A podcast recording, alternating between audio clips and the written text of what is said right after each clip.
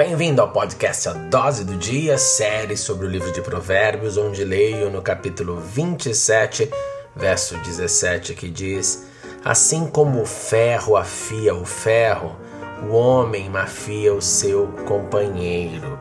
Que o texto está nos dizendo é que, assim como uma ferramenta, um objeto, é usado para melhorar ou para afiar outro objeto ou instrumento, assim, gente afia, gente melhora, gente tira o melhor e o pior de outro ser humano, de outro indivíduo. Por isso que é necessário nós andarmos juntos nesta frição de corpos, de mentes, de ideias. O melhor aparece é verdade também que o pior também aparece desse contato, mas aí nós temos que aprender quando ele vem e entender que o mal, quando vem de dentro da gente, as más atitudes, elas devem ser removidas, elas devem ser entendidas e tiradas de dentro da gente. Por isso, aprecie suas amizades e aqueles que tiram tanto o melhor quanto o pior de você. Beijo grande, leia Provérbios capítulo 27. Valeu!